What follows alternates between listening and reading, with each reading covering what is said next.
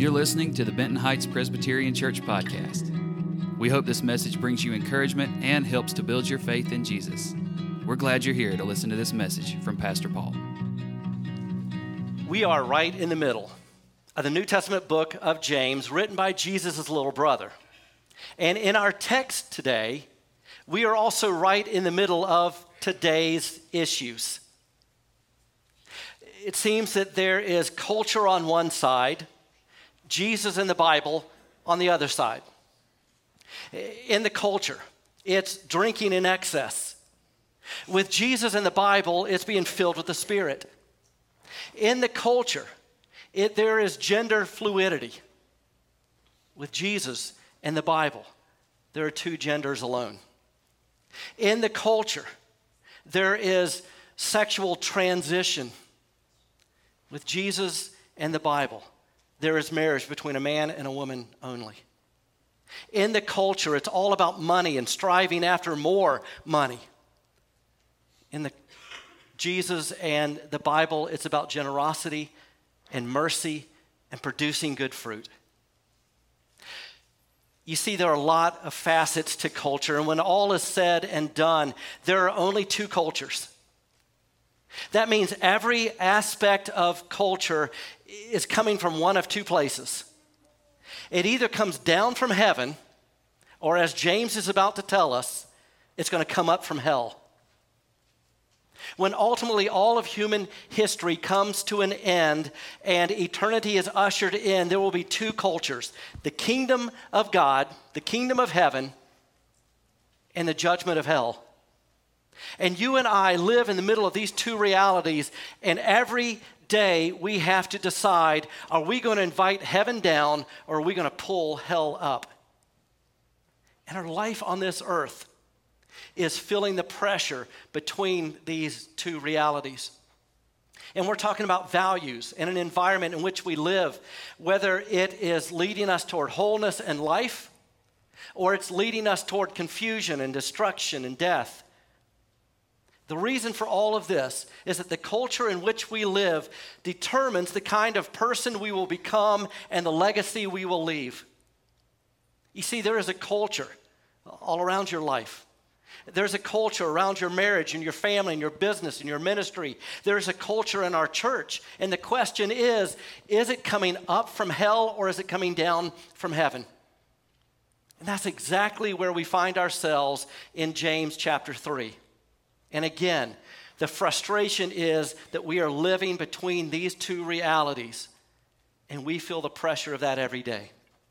So James opens back up to us in verse 13 when he writes, Who is wise and understanding among you? Let them show it by their good life, by deeds done in humility that comes from wisdom. And now you're going to see the division between that culture that comes up against that culture that comes down. But if you harbor bitter envy and selfish ambition in your hearts, do not boast about it or deny the truth. Such wisdom does not come down from heaven, but is earthly, unspiritual, demonic. It comes down, I mean, it comes up from hell, not down from heaven. For where you have envy and selfish ambition, there you find disorder and every evil practice. But the wisdom that comes from heaven is first of all pure, then peace loving, considerate, submissive. And we're going to be looking at all these words in just a second. Full of mercy and good, and good fruit, impartial and sincere, peacemakers who sow in peace reap a harvest of righteousness. So James is clear.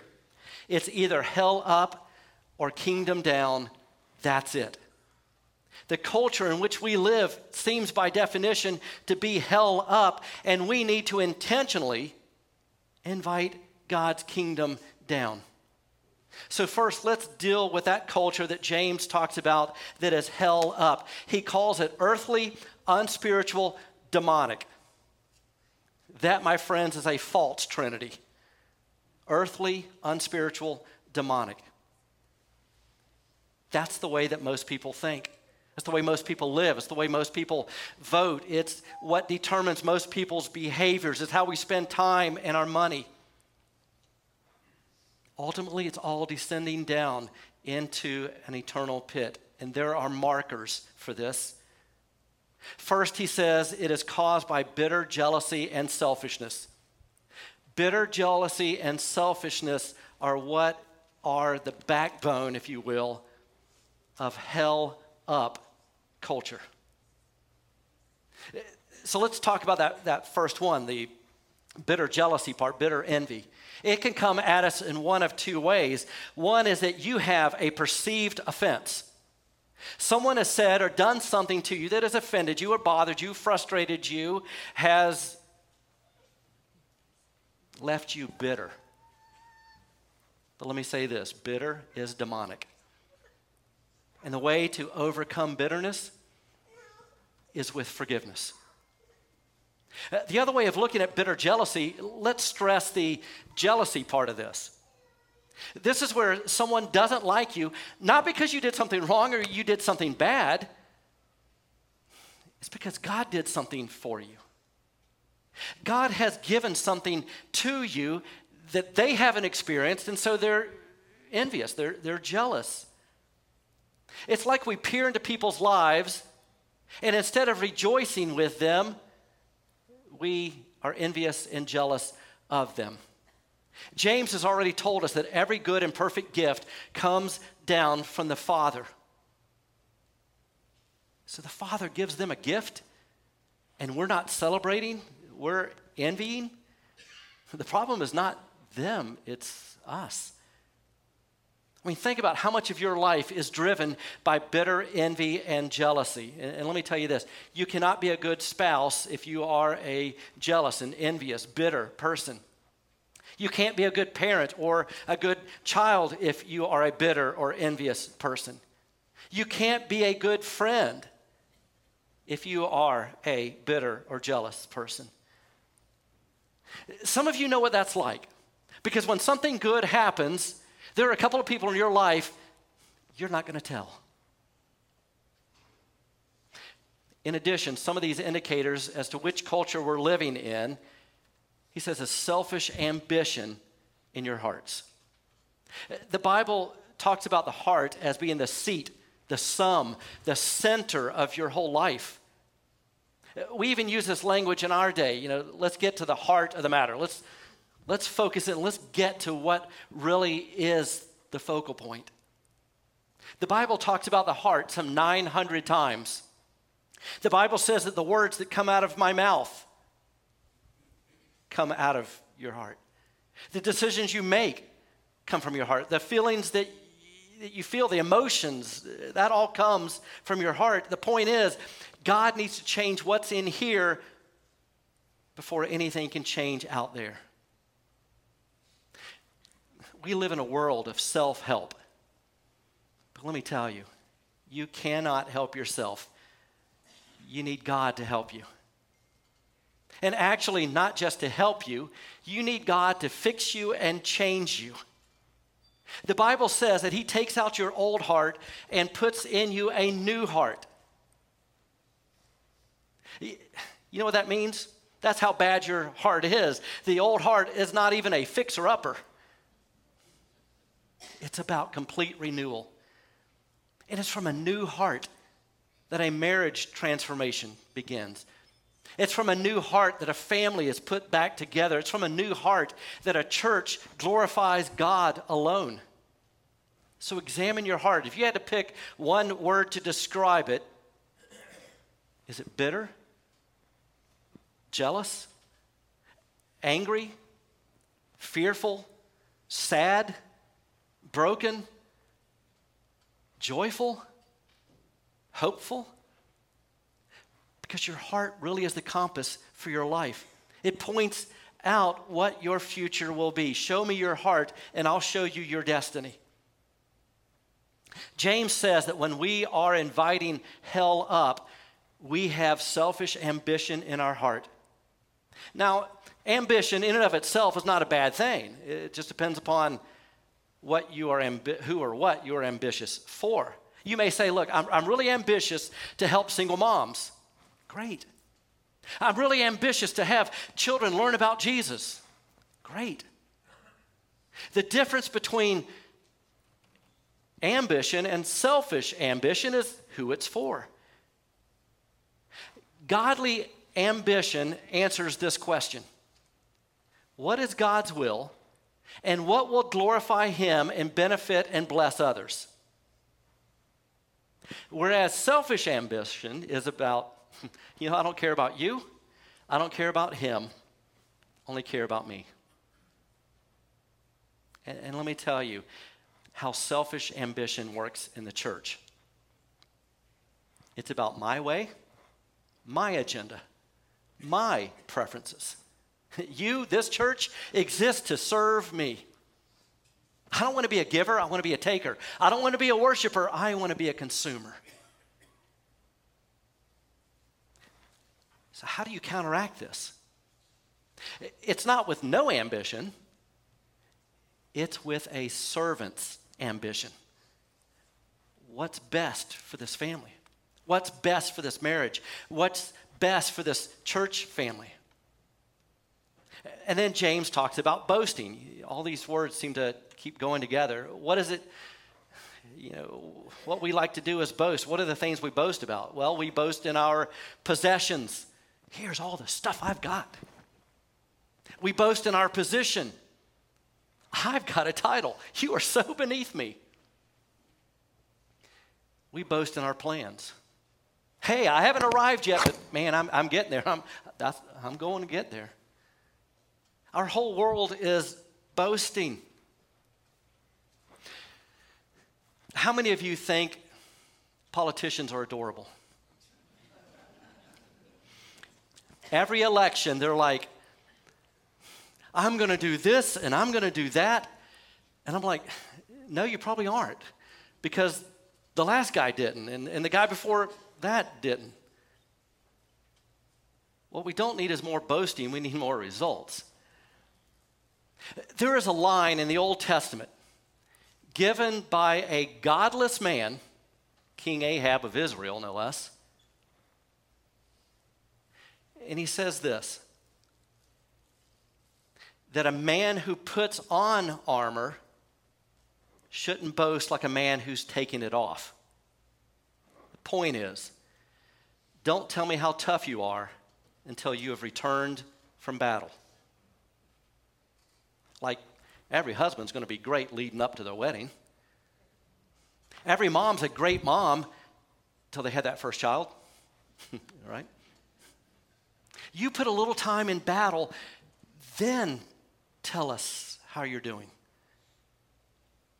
Again, the opposite of selfish ambition is servant ambition.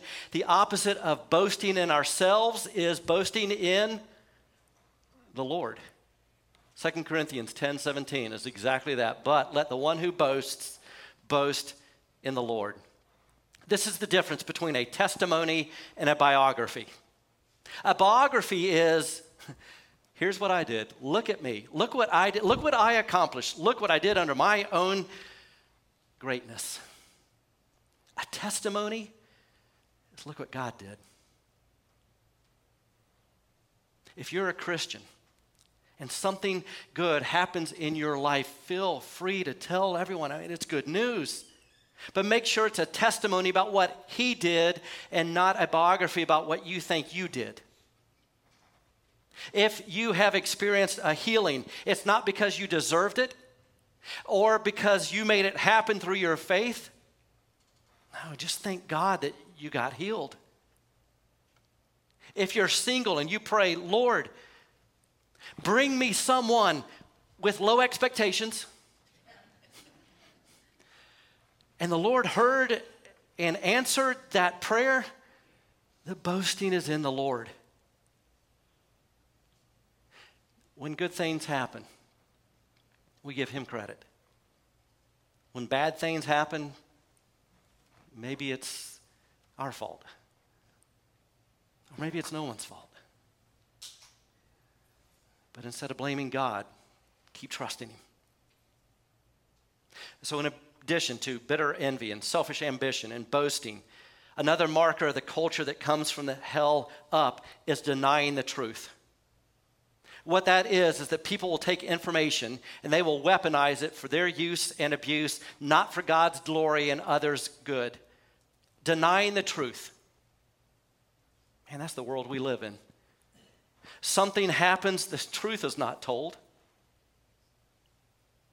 We're living in a day that even an apology is weaponized because then that all of a sudden begins attacks against you, an avalanche of attacks. And you know what? No one is more guilty of this than religious people. They will quote verses while they gut you. Jesus shows up and says, I am the way and the truth and the life. He says he is the truth. And those who were most against him were the religious people who opposed him publicly, violently. They actually murdered him because they denied the truth. Look, just because you can quote verses doesn't mean you're on Team Jesus. Satan knows the Bible better than you do, and believe me, he's not on Team Jesus. So at the end of the day, it's not just knowing the truth, it's loving the truth, submitting to the truth, surrendering to the truth. And the result of this, James says, is disorder in every evil practice. What God wants is order. Satan's job is to bring disorder. And you know that Satan is at work and the culture of hell is coming up because there is disorder, factions, divisions, betrayal, conflict, untruths masquerading as truth. And part of the way that we get this disorder is when we are loyal to people or causes and not the kingdom. There are pastors friends of mine who won't talk about sin or hell or marriage between a man and a woman. And I'm not changing just because they've strayed from Scripture. And then James says, every evil practice. You and I, if we just feed our flesh, if we just give in to earthly desires, James previously told us, then evil comes within us that is instigated by the forces of the culture around us. When we submit, succumb, surrender to temptations and desires, literally, there is no end to our behavior. You know, we've all said and done things that we later thought, man, I shouldn't have said that or I shouldn't have done that. Well, it would be way worse if the Lord Jesus didn't intervene. We live in a day that calls evil good, darkness light. Because we live in a day where people would say, oh, that's not a sin. That's alternative. That's progressive. That's diversity. And every evil practice often shows up sexually, just completely baseless behavior. Hell up. we are living in a culture that is hell up. Does that any, any of that sound familiar to you? So let me tell you where it all comes from. Satan harbors bitter jealousy. He is envious of God. He has nothing but selfish ambition in his heart. He boasts a lot. He deceives the truth. He creates disorder. He encourages every evil practice. Now, you either live hell up or kingdom down. That's where James 3 is going. And let me even say that, that hell up has been formalized into really a, a religion, a, a secular religion that has overtaken Western culture. Now, before I move into James's heaven down construct, L- let me take a moment and just lay out the differences of these two worldviews another way. Heaven down is Christian theology. based on the truth of God's word how to build something. Using God's word to build a marriage. Using God's word to build a family, to build finances, to build a social order, to build a church. Hell up is the opposite. It's not about how to build, it's how to break, how to dismantle, how to deconstruct gender, sexuality, marriage, the family, the church. So, how are we going to choose to live in the midst of an apostate culture? I think all of us, Christians and non Christians alike, would say, hey, someone's got to fix this. For the Christian, that someone is Jesus. We need his life, his death, his resurrection, his kingdom to be that someone.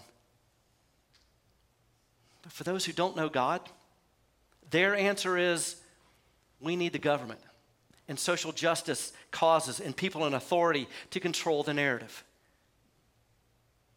And in case you're wondering if this sermon is political, it's not political, it's biblical. We're in James 3, where all of this is discussed.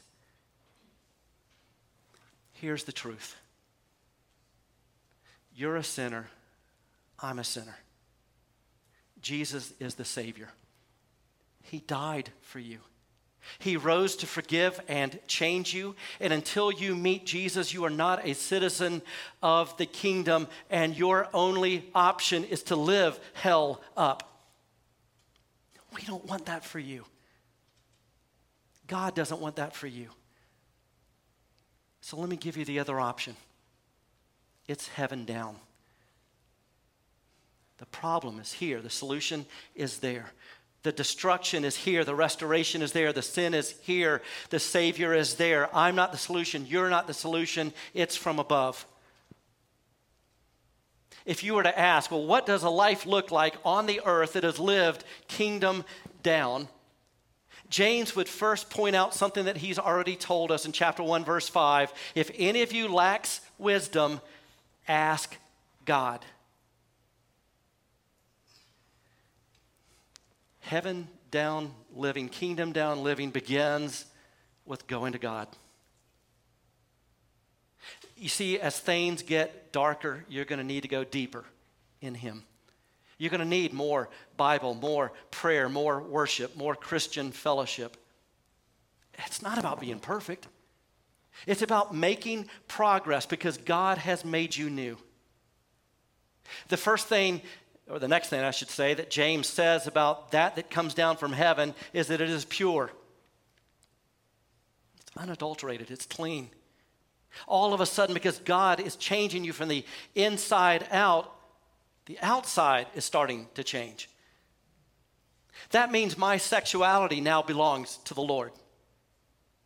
My dollars belong to the Lord. My words belong to the Lord. My career path belongs to the Lord. My marriage belongs to the Lord. My children belong to the Lord. This means I don't care about what they say, I only care about what He says. So, Lord, is this pure or impure? Is this right or is this wrong? And God, when I am impure and wrong, thank you for sending Jesus who died for me to forgive me and to cleanse me. And thank you for giving me a new desire to change my behavior. Another word James gives is peace loving. The opposite of this is people who are always contentious and arguing. Every day we get up, okay, who or what are we against today? Jesus is the Prince of Peace. And when the Prince of Peace rules over your life, you get to become a more peace loving person. It doesn't mean you can't disagree, you just seek to do it in a more godly way. The next word he uses is considerate. That means loving and kind. In this world, there are basically two ways to lead you either lead by control or you lead by influence. Control is literally seeking to replace God in someone's life. You have to do what I say. I'm, I'm your master, I'm your God. Influence, on the other hand, is I love you, I care for you, I want to help guide you. Where is most of this world's leadership? Which category?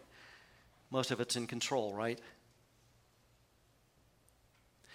The kingdom of God is based on influence because our God is a loving Father, a patient Father. James told us earlier that our Heavenly Father is slow to anger. You're going to want to run to Him because He's there to help. The next word that James gives us for heaven down living is submissive. Now, immediately, two things about that word. Number one, it doesn't mean being a doormat. And the opposite of submissive is overbearing. It kind of goes back to the control issue, doesn't it? Submissive is really about yielding to authority. And the Bible says we must yield to the authority of the state as long as its laws are not against God. And the Bible says we must be yielding to the authority of church leadership. Again, as long as the church is not going against Scripture and the will of God. And ultimately, we are to yield to the authority of God. Next, James says that heaven down living is full of mercy and good fruit. The opposite of that is unspiritual. You look at someone's life who is full of mercy and good fruit, and you know what you see? You see somebody putting grace on people. They're helpful, they're generous. You know what I see out of them? I see the fruit of the Spirit. They're not perfect, but when they're wrong, they admit it, they apologize for it, they seek to grow from it. In addition, he says the kingdom of God is impartial, it's the opposite of demonic. Impartial is let me hear both sides. Who that somebody in the world would do that? The Bible says everyone seems right until we hear the other side. Impartiality is I just want to be true to the truth, not deny the truth. I want to go to God's word on this not just my own thoughts. Then sincere. Not a flatterer, not a people pleaser. Sincere is I'm trying to do what's best for the Lord. I'm trying to do what's best for you. I'm not here to take advantage of you to benefit myself. I want to honor Him. And then he says, A harvest of righteousness is sown in peace by those who make peace. So, friends, we have a decision to make today. First question What is the culture of your heart? Where is your heart? If you had to pick one word out of these pairs, which one would you pick? Joyful or sad? Broken or healed? Bitter or forgiving? Angry or trusting? What's the culture of your heart? Second, if you're married, what's the culture of your marriage? Is it kingdom down or hell up? Is there a lot of conflict and strife at your house? Then maybe both of you need to get on your knees and invite the wisdom that comes from above to put out the fire that's coming up from below. Next, what is the culture of your home with your kids? Does it feel like life? And flourishing and joy? Or does it feel like hell? They're going to be tough times for all of us. But is there laughter? Do your kids know and love Jesus? And then what's the culture of our church? You know, when we worship, we are inviting the Holy Spirit to come down from above. How many of you, in talking about this heaven down or hell up living, you look at the world around and you, you see what we're talking about? It can be frustrating, it can be annoying, it can be exhausting, or it can be clarifying and freeing. Because you have the freedom to choose which type of culture you want to operate in. And let me tell you, God only blesses one of those two. And when you come here, I hope and pray that this feels like family because we all have the same king.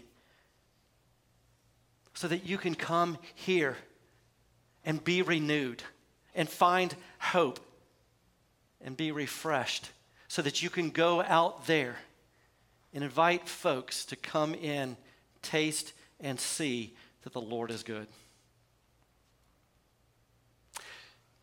So, this whole thing about living heaven down. Now, granted, none of us is ever going to get that perfectly, not while we're here. But I'll tell you where it starts. It starts with our relationship with Jesus Christ. You've got to know him. That's where true peace and joy and hope and forgiveness and grace and mercy and love come from. The world cannot give those things. Not truly. You may find some, you know, we'll find happiness, but true joy, meaning in the midst of no matter what else is going on. You may find love, but not the unconditional love that God gives, that no matter what, He's not leaving you or forsaking you. He's not turning His back on you. He will never abandon you. It starts there. If you have never before acknowledged that you're a sinner and you need a Savior, and you simply turn to the Lord Jesus and say, I, I make a mess of my life. Jesus, I want to surrender to you. I'm not going to be perfect, but I want to make progress. I want to take that new heart that you're putting in me and you be on display through me. Maybe you're tired of just living hell up.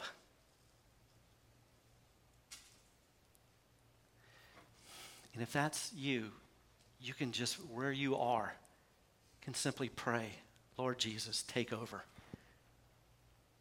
I want you to fill me. I want you to make a difference.